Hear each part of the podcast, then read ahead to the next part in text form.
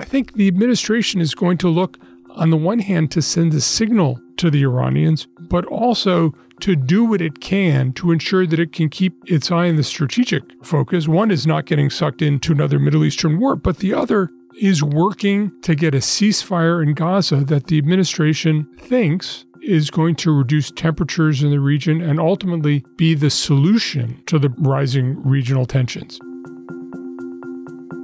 Hi, I'm Jon Alterman, Senior Vice President, Zbigniew Brzezinski Chair in Global Security and Geostrategy, and Director of the Middle East Program. I'm here to talk to you about my Critical Questions publication What Will the United States Do After the Drone Strike in Jordan? On January 28th, three American soldiers were killed by a drone that was reportedly piloted by forces connected to Iran and hit Americans working at a base in Jordan. In some ways, this wasn't totally unexpected because all my friends in the government tell me the Iranians and their proxies have been targeting Americans for three months now. And someday we're going to wake up and we're going to realize that they were successful.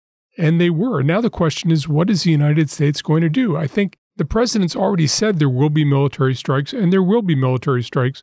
But the real question is, how do you pick the targets? What the U.S. has tried to do to get the Iranians to back off hasn't worked. All the strikes the U.S. has carried out have been advertised as being both necessary and proportionate because the strategic ambition of the United States is we can't afford to get sucked into an open ended Middle Eastern war. I think the administration is going to look on the one hand, to send a signal to the Iranians, but also to do what it can to ensure that it can keep its eye on the strategic focus. One is not getting sucked into another Middle Eastern war, but the other is working to get a ceasefire in Gaza that the administration thinks is going to reduce temperatures in the region and ultimately be the solution to the rising regional tensions. The foreign minister of Qatar was in Washington, and he said there's a framework agreed to so the administration seems to have made some progress on that.